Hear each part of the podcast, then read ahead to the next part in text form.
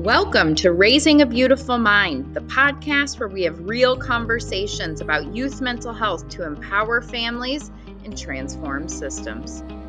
With guest Dr. Nikki Fynn, a mental and relational health advocate. All right, hello, hello. Welcome back to another episode. This week we have Dr. Nikki Fynn with us, uh, a passionate child mental and relational health education advocate and crafting inclusive and relationally safe spaces where children can learn, live, work, and play. She has been in the field for over 20 years with kids, her writing. She's self published. She does social emotional consulting. She provides restorative and transi- transition services. And she's a mom of child with diverse abilities. And hopefully, somewhere in there, Nikki, you sleep too, right? Somewhere. Why don't you tell us a little bit about your title of Child Mental and Relational Health Education Advocate? It's not one you hear all the time. Tell us a little bit about that. What does that mean? Well, in my work with schools, I started working in schools, by the way, in child nutrition services. So I was an ultimate lunch lady. I supervised school cafeterias and really found that there were a lot of mental health needs going unmet because um, I wrote grants for kids as part of my work in child nutrition, school nutrition services um, for um, child wellness, for them to have fresh fruits and vegetables every day. And I found that a lot of kids were coming to school hungry. And then, of course, a lot of the parents or adults or teachers would be like, well, school nutrition is not feeding them well, and there's a lot of sugar, and the lunches are horrible. And then it got me thinking, I'm like, but really like I, I was like that i think too in the beginning because i have my culinary certificate and loved food and scratch made my son's baby food all that stuff and the whole nine yards and so mm. i could see their point but also in seeing some of the kids struggling with attendance issues or testing issues, behavioral issues, it all came down to food and safety. And to me, the intersection in that was um, mental health and also education. So like there mm-hmm. there was interconnecting dots mm-hmm. um that was just like okay, I got to do something. Like how what what can I you know like what can I offer to these these students? So I would do things like um cater uh, family dinners, free family dinners with fruits and vegetables in them, have fruit baskets at the office for kids who came in. And then I found after about, I don't know, four years of doing this, this kind of work that my impact on students was somewhat limited in being in child nutrition.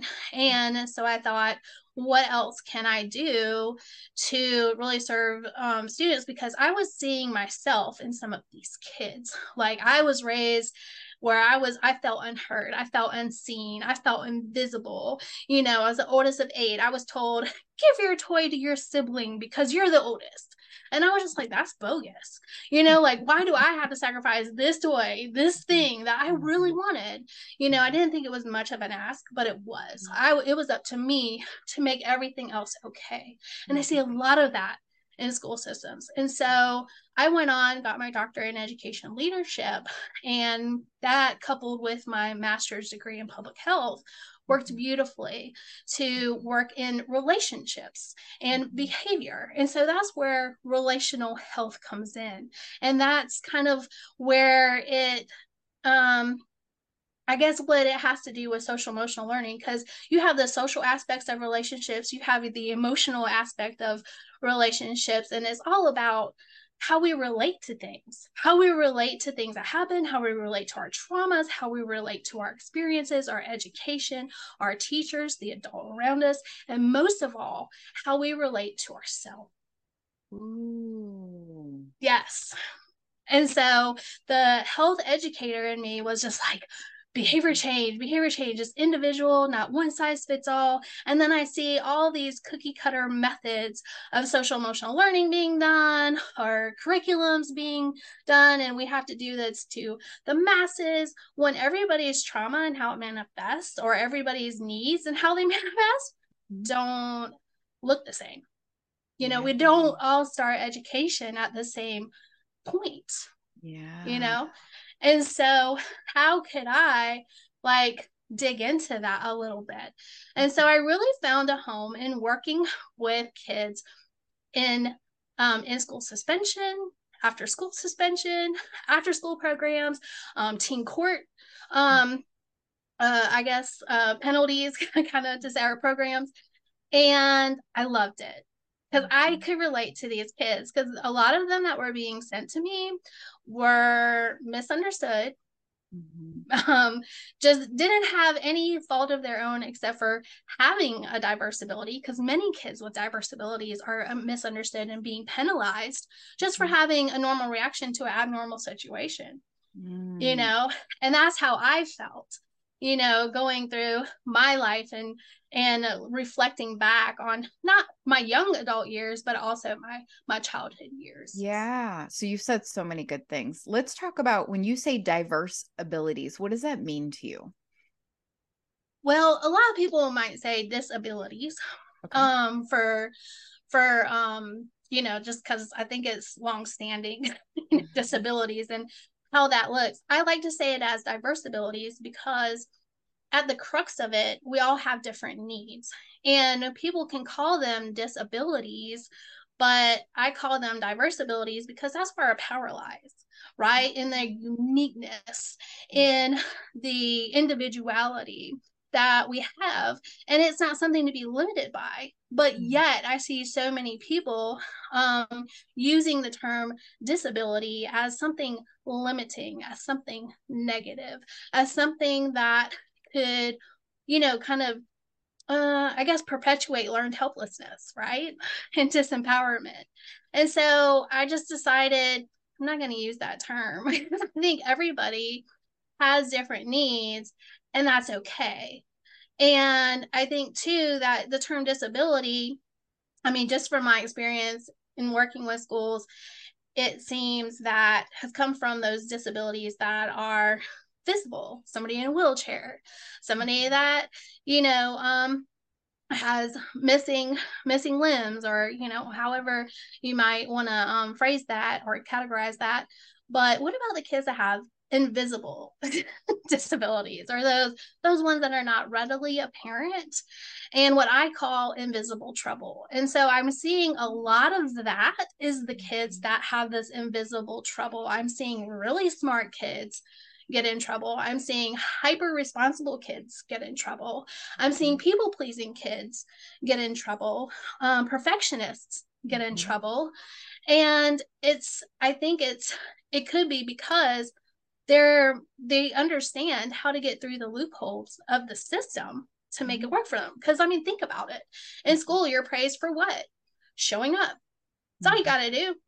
And you're praised for getting a good grade and attendance is a is an award mm-hmm. right so that's all that's all i gotta do and mm-hmm. why would i choose something different if i want to fit in if i don't want to be picked on by the teacher or my classmates. And so if if i don't have any friends and the people around me that i idolize or want to be friends with they're smoking and drinking and um, getting into fights and that's how i see them use their power i'm going to do the same thing because i want to fit in yeah so so you're seeing this self-abandonment happening and i see it in kids with diverse abilities or you know like people say with disabilities yeah so i have so many questions i want to ask you okay, so you mentioned before, and you started to talk about this now too, about kids' behaviors being reactions to situations. And there's a lot of complexity, right? So, I, when I'm working with families, I would say the number one thing I hear from families and schools that they're struggling with are challenging behaviors. I would be interested if that's what you see and hear too. And what does that look like when you start to unpack it?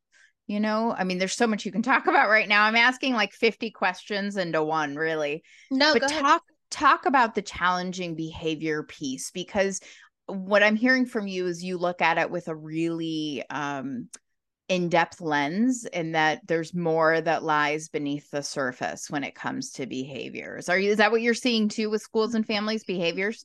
That's what i'm saying. It's time to get out the magnifying glass okay? Mm-hmm. because what challenging behaviors looks like to other people don't look like challenging behaviors to me. Mm. um they look like normal responses to somebody that might have um uh ADHD or PTSD. Like, okay, let's take for example, let me give you an example. Um, in the classroom, you have rows of seating, and oftentimes people will, kids will go in the back of the rows and they all want to sit in the back. If a teacher says, everybody come up to the front, you know, there's no sitting in the back, you're now threatening somebody's safety if they have PTSD. They're mm-hmm. sitting in the back because they're looking they're always trying to be they're hyper vigilant and always looking for a way to escape mm. a situation but if you don't know that mm-hmm. then and if you're just doing sometimes people say it's a challenging behavior because it doesn't match what the teacher wants mm-hmm. or what the mm-hmm. adult wants, mm-hmm. right? The good children are the ones who listen, who are quiet, who don't cause problems. Mm-hmm. But that's where that invisible trauma lies or that invisible trouble lies because they've been taught to kind of keep it in. Mm-hmm. But, you know, and so then take then take hoodies. Okay, hoodies are a big one mm-hmm. for me because schools don't like kids to wear hoodies. Thing is, is that with kids with PTSD, low self esteem, low confidence, mm-hmm. that's their invisibility cloak. Mm-hmm. And now mm-hmm. you're threatening their safety when you won't let them put their hoodies on. Mm-hmm. Well, and you and just said it a on. second ago, the good kids. For isn't that interesting that we chain um, meaning and we attach labels, good and bad, right? And I hear you saying like we need to dig deeper than that. Right. There's a lot of root causes, and that's what I get at with relational education. So I'm all about roots, um, uh, realignment, and relationships. Mm-hmm. So that's what I look at. You know, um, in reflecting on my own life, I know a lot of the things I accepted in my life is what I was taught to accept. Mm-hmm. right mm-hmm. so we get what we tolerate mm-hmm. if we have if we learn to tolerate people pleasing or um, bad relationships or people shaming us because maybe we're being bullied at school um, by either an adult or a child then that is a thing on our mental health right mm-hmm. and where i see a lot of the intersection in mental health and education because a lot of people will tell me they're totally different and i'm like mm-hmm. i beg mm-hmm. to differ because mm-hmm. because school and social and relationship kind of settings like the social organism is a school right and we have such an opportunity to work on the relational well-being of our students this is why conflicts happen because mm. there's none of this like conflict conflict resolution, restorative justice approaches can be great, but social, emotional, and relational well being has to happen first. Why? Okay. Because you have to have the, um, let's just take a fifth grader might not understand their behavior whatsoever, but they're mm-hmm. getting penalized for it. Well, let's say in sixth grade, they enter into the social emotional learning um, uh, skill class or work with me um, to some degree they they start to learn mm-hmm. about why they're behaving that way that's social mm-hmm. emotional learning that's like creating self-awareness that's like giving mm-hmm. language so they can have a voice to say this is why i do this yeah and i would it even is like, okay right and i would even like take it a step beyond that is that one of the things i think as adults that we the biggest false assumptions that we go with is that kids and adults just will figure it out that they'll just know the skills to be successful. And when i'm working with adults and they'll say to me but in my day we didn't need that and we turned out fine and i say mm, let's turn on the news tonight.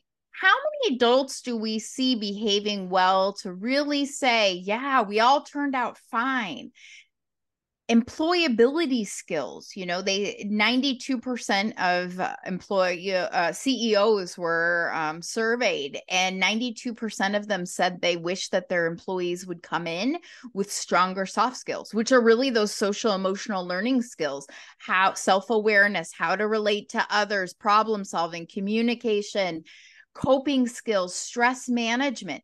And when we don't explicitly teach those, like you're saying, we don't, we miss the opportunity to build a strong foundation so that young people can then also become adults that have emotional regulation, that know how to navigate stressful situations. And I think we see the consequences not having that every time we flip on the news or drive down rush hour traffic and people are flipping each other off as they drive, right?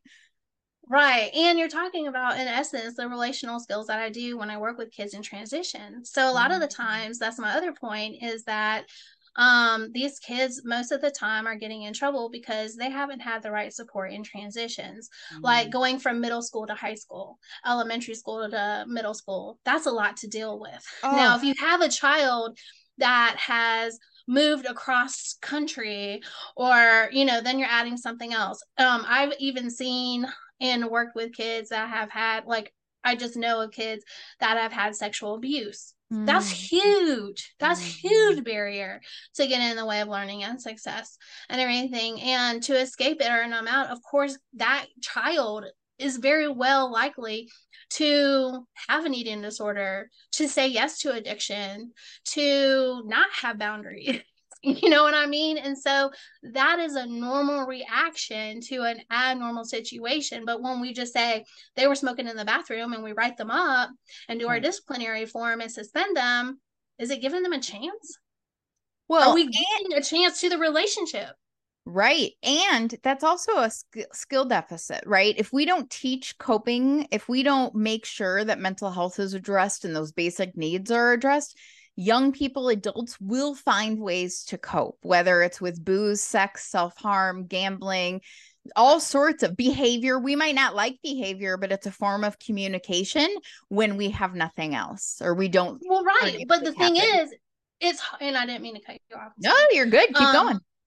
Um, the thing is, is that what we say to kids and what they see us do mm-hmm. two different things most of the time. Ooh. Think about those. Think about those. That you know, we can want the child to change or to make different choices, but if we're not making them and they don't see a role model for how that happens, mm-hmm. I mean, is that you're going to be a broken record? And then you're going to come and complain to me because that's what parents do. They come and complain to me because they're a broken record and their child won't listen. I'm like, well, they just, you just basically saw, said what the problem is, you're still telling them. Mm-hmm. You have to do something different. You yes. cannot just sit there and tell them. So, who is the problem? right. Right. What do they say? The definition of ans- insanity is doing the same thing over and over again and over and over again. Result. But the thing is, is that see, there's a lot of comfort in that, right? Because mm. it excuses adults from taking the accountability they mm-hmm. need to mm-hmm. take to say, hmm, that's what I said that I told them I don't want them to drink. But yet, like last year, there was a, a child who told me that his mom broke their foot because she was so drunk she fell off a, into a creek or something. And I'm just like, is this what we need to do? But yeah. but that is like so socially acceptable. And also, mm-hmm. um, I think that drinking and making sort mm-hmm. of impulsive choices sometimes is traditional. It is. And when we talk about mental it's health, young, right. And when we talk about mental health of young people and we talk about social emotional learning of young people and we talk about emotional intelligence or EQ of young people, you're right. We have to also talk about it for adults. One of the best books I have read was Dr. Mark Brackett's Permission to Feel. He's out of the Yale uh, Emotional Center for Emotional yep. Intelligence. Yep. And as I was reading that book, I was like, damn, like I have a long way to go on my own EQ because there were so many pieces that I was like, I didn't know that. I didn't think about that. And I never connected those dots. And I think as adults that were never also taught those pieces, we have to now be catching up and training ourselves in order to adequately help kids because you can't teach kids if you're deficit and your own EQ. And this is a beautiful segment to talk about um, catching up. You said adults need to catch up. So, mm-hmm. so many times I hear, especially with COVID and COVID reentry issues and coming back from mm-hmm. school to COVID, like, I mean, let's say COVID's still existing, right? Mm-hmm. Um, but yet they say kids need to catch up. And I just said, kids don't need to catch up. They're not ready and and if you're if the teachers aren't ready to deal with you know these changing dynamics our trauma dynamics our mental health um dynamics relational dynamics yeah. they're going to keep doing the same thing. Yeah. Right? And mm-hmm. and so it's funny how you use the word catch up with adults when i always hear about the catch up needs to happen mm-hmm. on part of the students but mm-hmm. where is the adult accountability in that? Yeah. Right. I agree. I agree yeah. So when we talk about social emotional learning, that has become a very controversial topic. And I didn't realize that it would ever become a, a, a controversial topic until a few years ago there started to be articles and there is there's a a growing movement that's chaining social emotional learning to making kids be gay or critical race theory or all sorts of other really bizarre things that you know I've spent my career becoming you know um, as knowledgeable as I can about all of these pieces. And I've never heard in any any circles any of those things you know people trying to do those things when it comes to SEL but I'm curious what's your take on the the SEL controversy how do you feel about that well, I think it's another attempt at power and control um, to not give student voice. Um, okay. You can say that it's, you know, it's about um, identity. Well, think about the dismantling of identities kids have had from people pleasing or perfectionism or abandoning themselves to um, listen to what parents say or making them go to school when they really have a lot of anxiety around it because of safety issues you know what i mean and so um i think in a lot of ways social emotional learning is an empowerment model is an mm-hmm. empowerment mm-hmm. approach to giving people voice and choice mm-hmm. right? To what they will and will not tolerate, what they will and will not be okay with and coming into their own identity. I know as somebody who implicitly had my identity dismantled, and I see other kids around who do the same thing because people pleasing is a survival mechanism. There's trauma present, you know, mm-hmm. there is um, this feeling of safety from doing it. There's this comfort that is going to work out, and then it becomes a pattern and it becomes a habit. Mm-hmm. Um, social emotional learning is giving people the language i think to know what is going on you know and it and it and it affects not just today but like like you said with jobs college readiness. I mean a lot of kids are dropping out of college not doing well in college either you know just the same as jobs because they don't know what they want. They haven't had a mm-hmm. chance to experiment what they want. and that social emotional learning allows an experimentation lab mm-hmm. right? It allows you mm-hmm. to come as you are. It allows you to say yeah i'm this way. Yeah i'm not that way you know mm-hmm. and so a lot of times i hear well kids always have to do what they don't want to do. It's just a part of life. True it is a part of life. However um does that mean that we don't listen to what their needs are and try to mean them you know match them? Does that mean that we um don't show up emotionally and validate that yeah this situation sucks or mm-hmm. you know or do we just put them in counseling and put them you know let the counselor handle it because we don't know what to do right you know and and all and so we have to look at so many of the moving parts and why why are people against it what so i know from my own healing experience and mm-hmm. in my own recovery from trauma mm-hmm. that um people do what they get a racket a payoff to do so they cause mm-hmm. a racket but there's always a payoff mm-hmm. you know and so like if you're looking at somebody who likes to blame Mm-hmm. The, that's a racket, right? The blame creates drama. Mm-hmm. When you have somebody communicate your needs for you, that's triangulation, that creates mm-hmm. drama. But both of those excuse that person from looking at themselves. That's a mm-hmm. payoff Mm. And so a lot of times what troubles people, they're getting a payoff from from that. You know, mm. they're giving, you know, like when I first learned to set boundaries, yeah. people got pissed off. Yeah. They didn't want to deal with me anymore. I shed a lot of friends and yeah. people got mad because mm. it it was working for them that I didn't have boundaries. Right.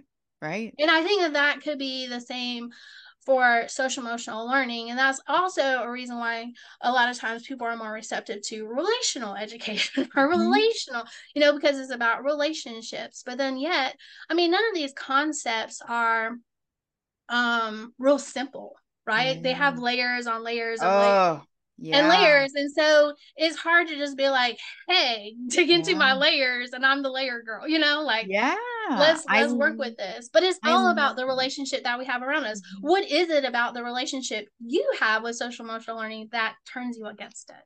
Yeah. Oh, I love that. What is the relationship you have with SEL that turns you against it? That's or, the question or what in and with that relationship what do you really know about it because i think that's one of the right. things that there's misinformation and it's really easy especially in the advent of social media for me to create a narrative about any term and whether it's true or not because of social media i can hijack something and perpetuate it and we we live in a world that and this continues to i continue to to try to understand how we got to this place and where we're going with it, where grounding things in fact and evidence, we have somehow even created question with that. You know, the sky's blue. No, it's not. It's really orange. You all just think it's blue.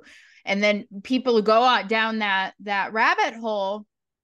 That's hard for me. And I'm still struggling with with understanding that because um, I think when it comes to SEL, there's a lot of narratives but there's one that's really grounded in evidence and science and research. And so for me to talk about anything but that i struggle with that you know? What do you, how do you yeah yeah i mean i'm with you i understand because there's so many times i think people see the problem and they just end up seeing me as the problem because i'm the one who's bringing this knowledge to them that they don't want to face yeah. you know, or I'm the one that is threatening their way of being, what they found acceptable, uncomfortable. And my authenticity I've had to accept is threatening.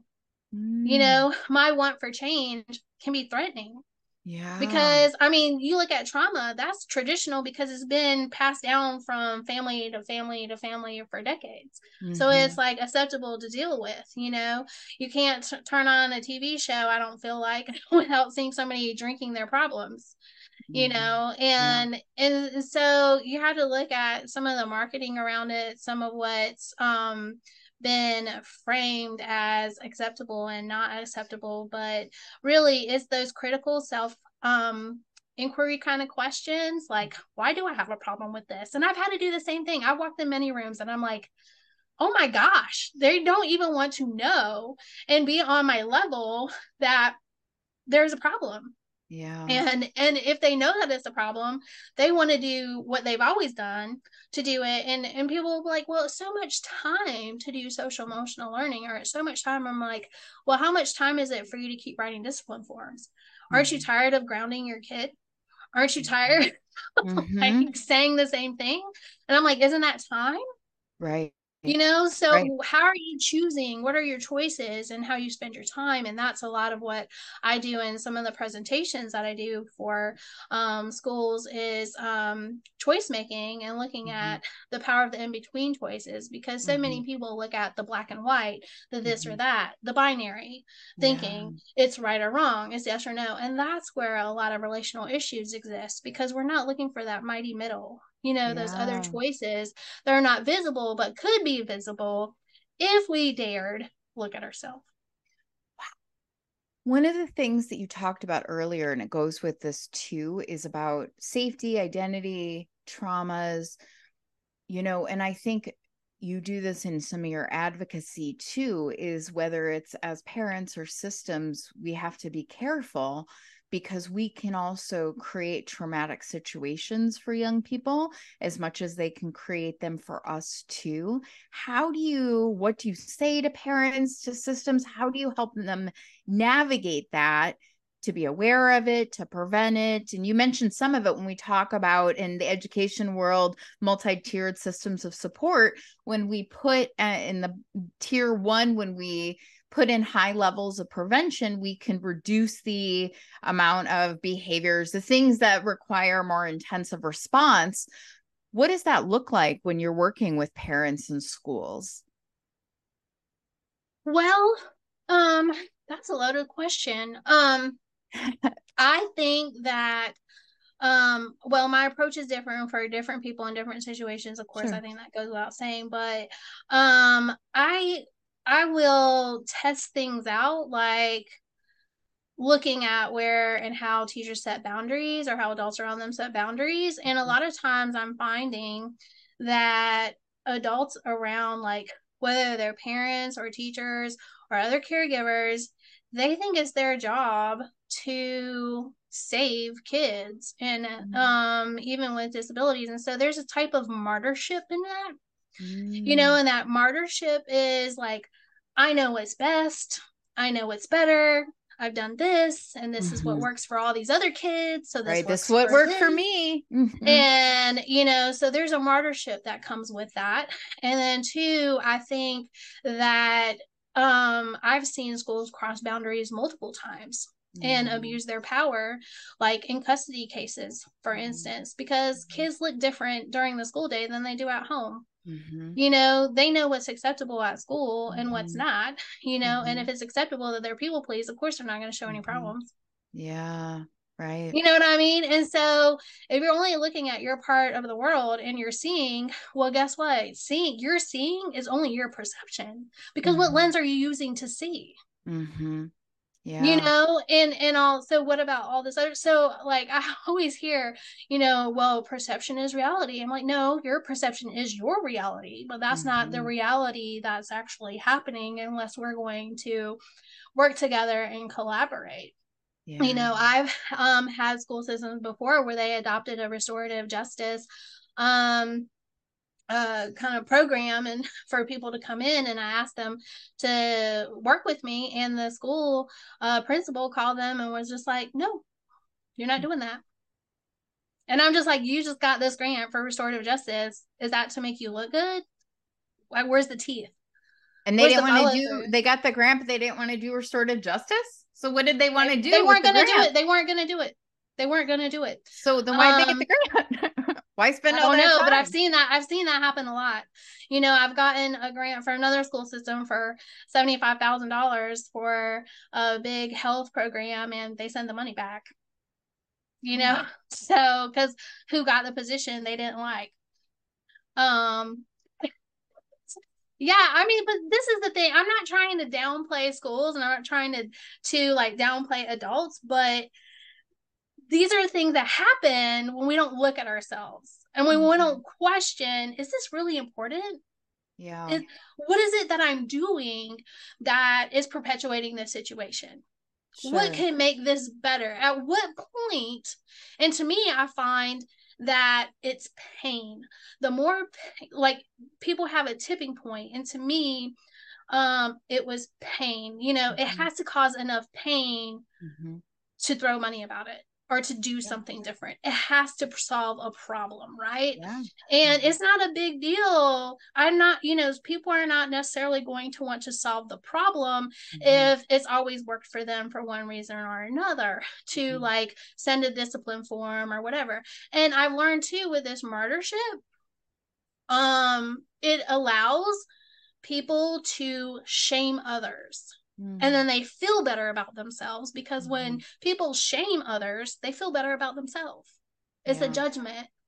Yeah. It's a judgment. And also, that is a lot of trauma. That comes a lot of it from trauma and family dysfunction. Right. You know, and I think you just started to talk about this a few minutes ago that I want to make sure that we don't go down a negative rabbit hole when it comes to adults because right. when we look at the needs of students we also have to look at the needs of adults whether it's educators and families exactly. because and one of the things that i think we talk about the least I'm not a huge fan of the term self care because I believe that it's a really commercialized term and people feel like I just take a bath and I light a candle and I'm good. And I right. think it's I think it's more than that. And part of self care and part of if I'm going to work in a classroom and part of parenting is when we show up to the table, if we have our own traumas, if we have our own stressors, if we have our own mental health issues, if we have not learned stress and coping skills, if we do not have self efficacy because we have too much work and not enough um, you know, support to get it done well and high expectations, and we've never been trained with high needs kids, it's a recipe for disaster. And to me, that is self care, right? So when you're working with educators and you're working with parents, how do you help them navigate and uplift them because i imagine you're working with a ton of educators and families that are trying to you know we're all on a journey right? Like i feel like i call myself sometimes my my nickname is the professional train wreck because we we don't wear signs that say like i'm dealing with the same shit you all are dealing with right? And you and i are both parents of of kids that have some neurodiversity. And so we've walked that walk too of trying to balance it all. So how do you how does that look when you're working with adults? What do you tell them? What do you do for them? Well, one of the things that I've done, like, uh, let me say, I think it was a couple of years ago, a family had um, consulted with me um, to work with their child. They were having a lot of issues in the classroom and mainly running away, which we call elopement. Mm-hmm. Um, and it turns out the child had PTSD and um, you know there there were some relational needs not being met so one of the things that i did was of course i worked one-on-one with the child and um you know, I have my own lived experience with PTSD. So I don't try to hide behind, you know, like just say, oh, I did this education, I did this license. So you have to listen to me. I actually have lived experience. So I was just like, okay, this is my ball game. Like I can, this is my wheelhouse. I can do something here. And so um, I worked with them uh, for, I think after three session or well, each session, um, I would do like homework with them. I would observe some things that were going on um, that I saw, and then I would do a um, I would give them all free um, teacher parent write ups like about what I was seeing, what worked, what didn't, etc., etc. And um, I basically because seeing is believing, right? Mm-hmm. So I so I showed them what was going on, you know, like what was happening, so they could discern what they wanted to do. And so, how that looked like with this one particular child, like they had a problem with worksheets. A lot of kids have a problem with worksheets. I have a problem with worksheets, you know, um, if I'm coming down to it, but that's not the way a lot of kids learn. And that's mm-hmm. not a lot of ways to create meaning in the learning, right? Yeah. And especially with kids with neurodiverse needs, mm-hmm. they don't learn that way. Yeah. And forcing them to learn that way is basically telling them that their way is wrong. Right. Who likes and, worksheets? Like neurodiverse or not like who don't I don't I don't even and they don't even need homework because they have a lot to deal with they need to be doing mm-hmm. social emotional learning after school hours mm-hmm. um so anyways i would work with them show them different you know different ways and i was very student centered so i just let students kind of like show me like where they're at, you know, and then we come up with an idea, a plan, and um then after like three sessions the kids got the one-on-one care they needed in the schools and i didn't know the parent was showing was sharing my write-ups with teachers but she was and so at that point that child ended up it was a blessing it was such a miracle ended mm-hmm. up um having a leadership role in the kindergarten class they were a third grader and so I was just like, well, you know, a lot of times with neurodiverse kids, they need to be given a chance to lead. Yeah, purpose. And mm-hmm. and all and so the kindergarten teacher found a way for the child to lead during the school day, which created meaning, right? Yeah. So they didn't want to run away anymore because mm-hmm. they had meaning. They mm-hmm. had meaning. They were able to reignite that mm-hmm. um, and find some importance, some value for being at school. Mm-hmm. And um yeah, so then the kindergarten teacher, which was so cool, um, I was doing a conference for a trauma informed community in this mm-hmm. one system and uh, she said, I want you to come talk to my kindergarten class and so she was seeing it you know it was like the presentations it's like sharing the work that i'm doing with the students um i also do like kind of it's it's almost like a needs assessment mm-hmm. um but it's based off of their you know what i'm observing and what i'm mm-hmm. seeing and what i know from what they tell me and then i'll develop a sheet about how they might need to ask for help what mm-hmm. supports they might need mm-hmm. you know and then the teacher can laminate that and use it in the classroom. Now, some kids don't want to ask for help. So mm-hmm. some kids are embarrassed to ask for help, right? Mm-hmm. Like it's weak to ask for help in mm-hmm. some settings, right? right? Or in some homes, like that's the message they get. Mm-hmm. But if they have this laminated sheet right here that I've done for them, mm-hmm. the teacher can walk by their desk and the kid can point to something on the sheet. Yeah. Yeah. Those visual cues are so wonderful, especially when you're trying to navigate all the emotional overload in your brain. Well you can't just ask people to ask for help. Think about mm-hmm. think about um if there was ever a time you struggled for asking for help. It wasn't easy. It wasn't easy as somebody is saying well for me it wasn't as easy as somebody being like ask for help. Right. well i've been turned down before Right. like right. I've been well, I've been told you can help yourself. Right. I've been right. told all kinds of things. And I'm just right. like, so that's gonna get in the way of me asking for help.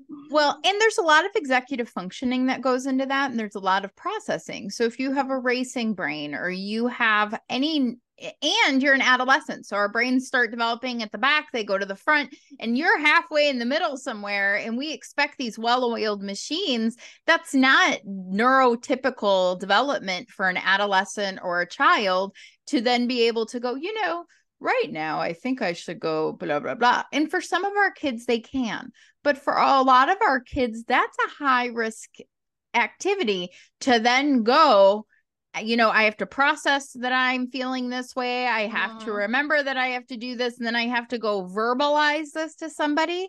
Mm. It's a mm-hmm. lot of steps. It really is.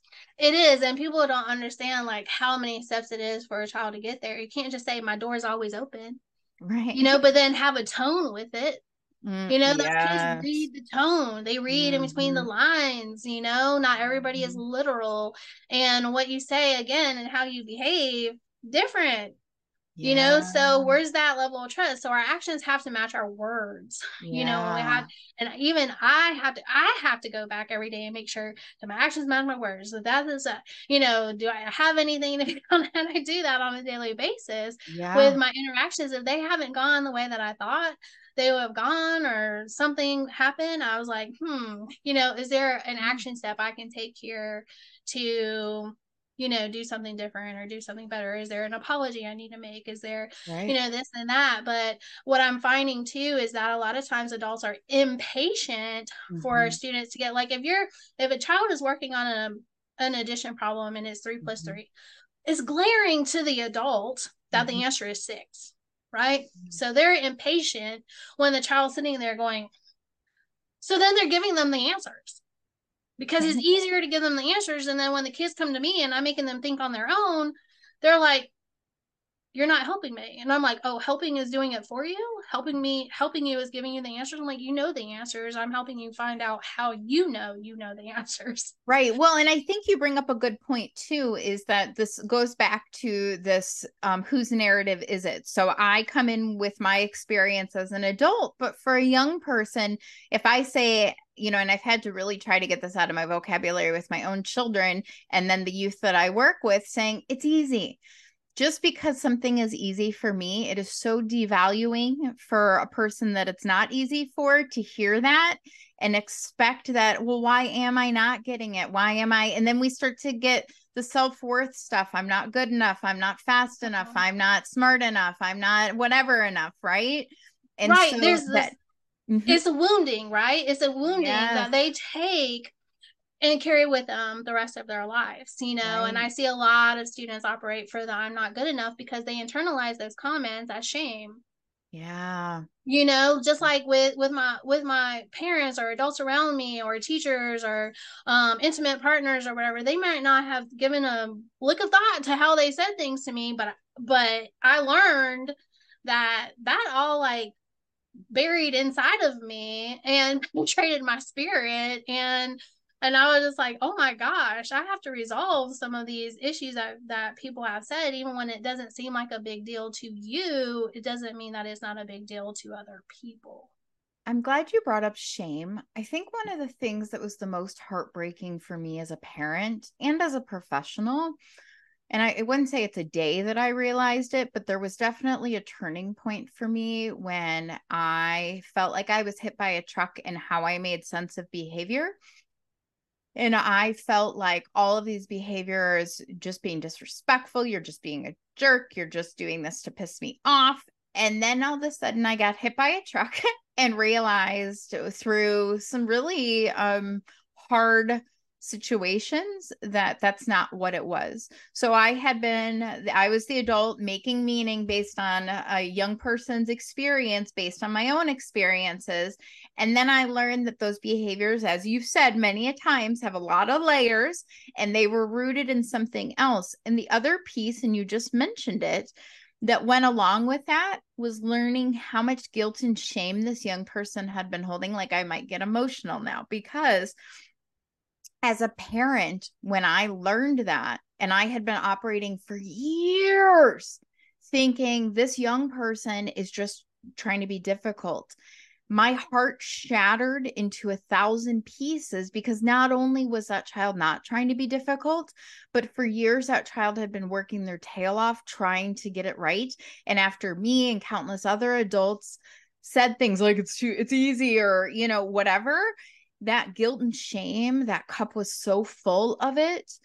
And that guilt that then I felt as a parent, as a professional, and the shame.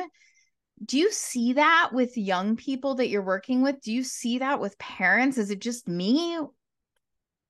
I know? see that everywhere. I see it okay. in teachers. I see it in classrooms. I see it in mm-hmm. administrators. I see it in um, parents and kids, um, especially those that get in trouble. And um, that reminds me, you asked me a bit ago about how do I make like parents see or kid, you know, teachers see like what do I do with these systems? One very simple thing that I try to um, do is, yeah, I, well, I start small. So should is a very shaming word.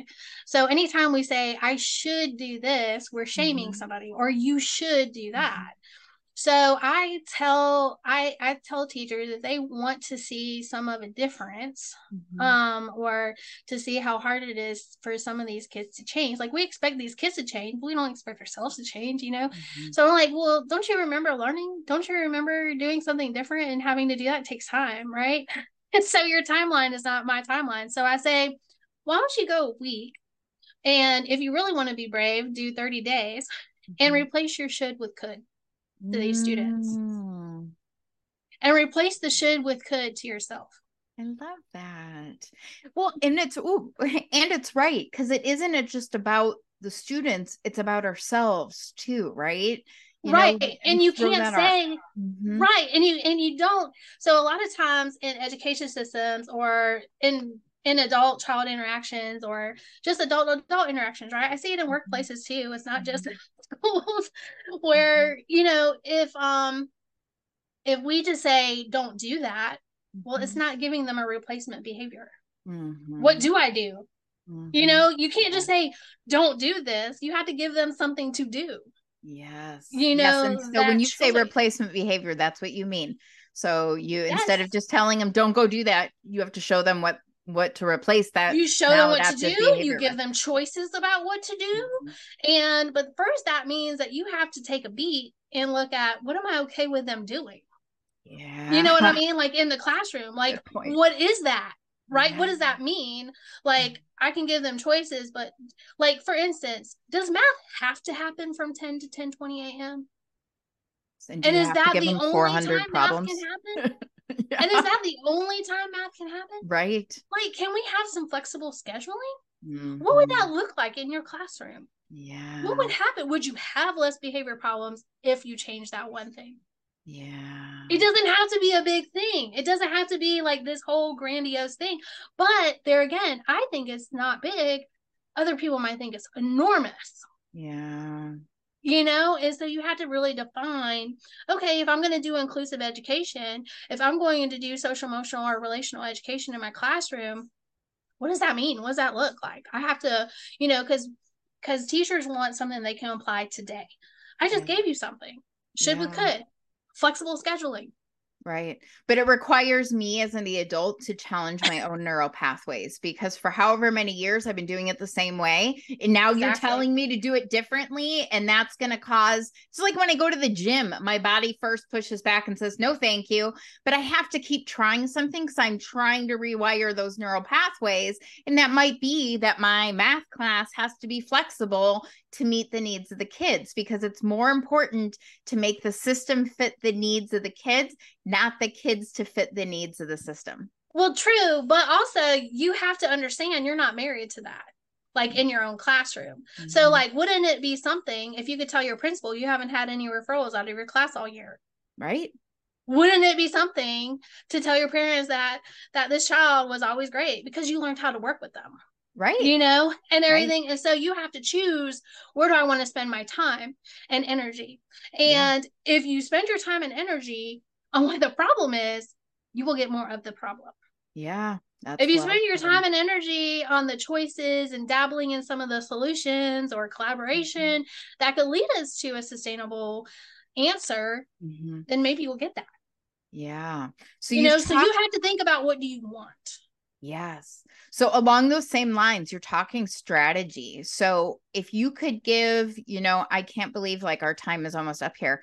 If you could give a few strategies, let's say 3 that are some of your biggest ones whether it's for parents, whether it's for educators, those working with kids and especially behaviors. We'll just stay on the behavior thing because that's probably the number one thing that we both see from folks.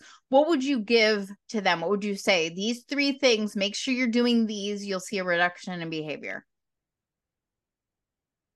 Ooh, oh, sorry, I put you on the spot. Okay. Even if no, it's no, one or two. No, no, no. Okay. Let me let me give you one for just self-reflection. Okay. Okay. So if you do want to do this work and you do want to self-reflect as an educator or a parent, especially, I challenge you to write down your fears for 30 days and that's your journal. That's your journal heading. Fear about what? My fear. My fear. So like when you when you are faced with a situation that you're spiraling out of control or you're starting to get reactive, something really aggravates you, maybe as a student, a person, a situation, I want you to write about what your fears are. Love that. Because a lot of times our fears hold us back. Mm-hmm. And then we have to figure out what would we do if that fear was taken away. Mm-hmm right? But we first have to realize we have that fear. So I don't mm-hmm. know if a lot of parents or people realize when they have their fear and when they're reacting out of fear. Mm-hmm. So I would say that for self-reflective purposes on a adult level or if people want to do something reflective. Um second of all, like for strategies in the classroom, I would say please take down your charts and clip charts and extrinsic rewards, um, like candy and um, stars, and that kind of thing because it's also shaming because there are kids that go a whole entire year never getting a piece of candy or a star yeah. because you're not meeting them where they're at. Well, in the public stuff where everybody else can see how I'm performing. It... Exactly. And then it creates this competition and this mm-hmm. people pleasing kind of stuff. And then it still perpetuates this this shaming, right?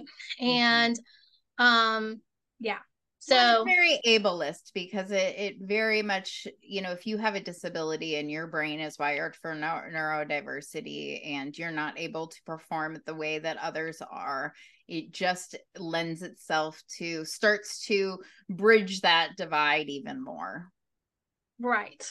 Exactly exactly. And it, and it not only divides your relationship with the students but it divides students with potential friends because now their friends are labeling them as not smart or bad. Yeah bad. And get, same same with the kids mm-hmm. same with the kids that are being taken out of the room and you're excluding and yelling at them and shaming them all day long. They're not going to have a good chance of making friends because their mm-hmm. friends have labeled them the same way you have because that's yeah. what they've seen you do. Yeah. No i agree Any you know? other strategies? You've given us two good ones. Um, three, I would say, um, if um I guess like something I would do, I would really, because I found a lot of um help in it, is focus on your movement. Are you moving every day? Are you walking? I do 10,000 steps a day, four miles.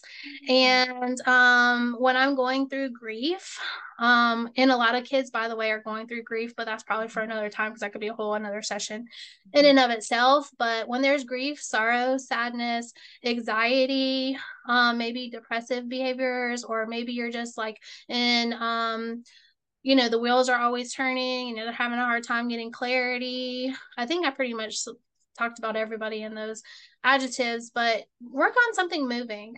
And, you know, whether it's moving heavy objects, because that is very therapeutic for neurodiverse. Yeah. And also um, people in general, because it helps get some of this aggression and this tense yeah. tensity in our bodies out. Mm-hmm. So moving heavy objects is huge is huge mm-hmm. for a lot of neurodiverse kiddos. Um, but um, because they want to show their power, right? In some mm-hmm. way. So you need to give them an outlet to do that but walking helps me immensely. Um, and well, weights or trying something new, doing a group exercise mm-hmm. class. I did, if you read my blog last week, I did a uh, deep stretch class and I was like, what am I doing here? But I did, I had to lean into the discomfort of frog pose. And it was one of the best things I decided to do I for myself. That that's you know, and, and I was just like leaning into discomfort and frog pose, and I was just like, oh my gosh. And and I was just thinking about like how my body is contracting and discontracting. But you know, and I guess that's a bonus one. Think about slow down a minute and think about where you feel your feelings in your body. Yeah. Well, and you know, movement is important because it helps us re regulate our system. And a lot of behaviors we see from young people or from anybody have to do with emotional dysregulation. And so, to trigger your parasympathetic nervous system to help relax and calm the body, movement, lifting things, walking, frog pose, all those things are great. You can do math and movement, you can do English and movement you can do social studies and movement. I when i when i teach in at the college level i teach gen ed students pre-service teachers and i'm like we're going to do this. It's mm-hmm. integration. It's not about this time to this time we do this. It's about integrating all of the skills. So then that way we don't like turn off the learning after the bell rings right? You know we want that integration. That's what we want to go for. And so that's where health education education and mental health meet I love it. So if people want to get a hold of you, they want to talk to you more, they want to read your stuff, they want to learn more about what you do, how do you want them to to do that? Um, I prefer LinkedIn as an initial contact. I do have a contact form embedded in my um, link in the bio. You can also see some of the uh, publications and book consultings that I've done. You can see a couple of case studies and get a little flavor about what I'm about. And you can DM me through there through LinkedIn. Follow me. You can also find me on Medium. Um, I just posted a new blog today. It's about being brave and taking off my cloak of invisibility. I so, love that. So yeah, especially for Halloween when everybody else is putting on their cloaks, I'm taking it off. So, I love that. That's so important. Such a great topic. So you can go ahead and find Nikki Fynn on LinkedIn. She has a ton of different links on her LinkedIn that you can go ahead and look at and follow. You can DM her. Nikki, it has been awesome being able to talk to you for this whole hour. You have such great strategy. Definitely check her out. Thanks again for coming, and I hope to be able to talk to you again soon because you are a wealth of knowledge. Thank you. Thanks for having me.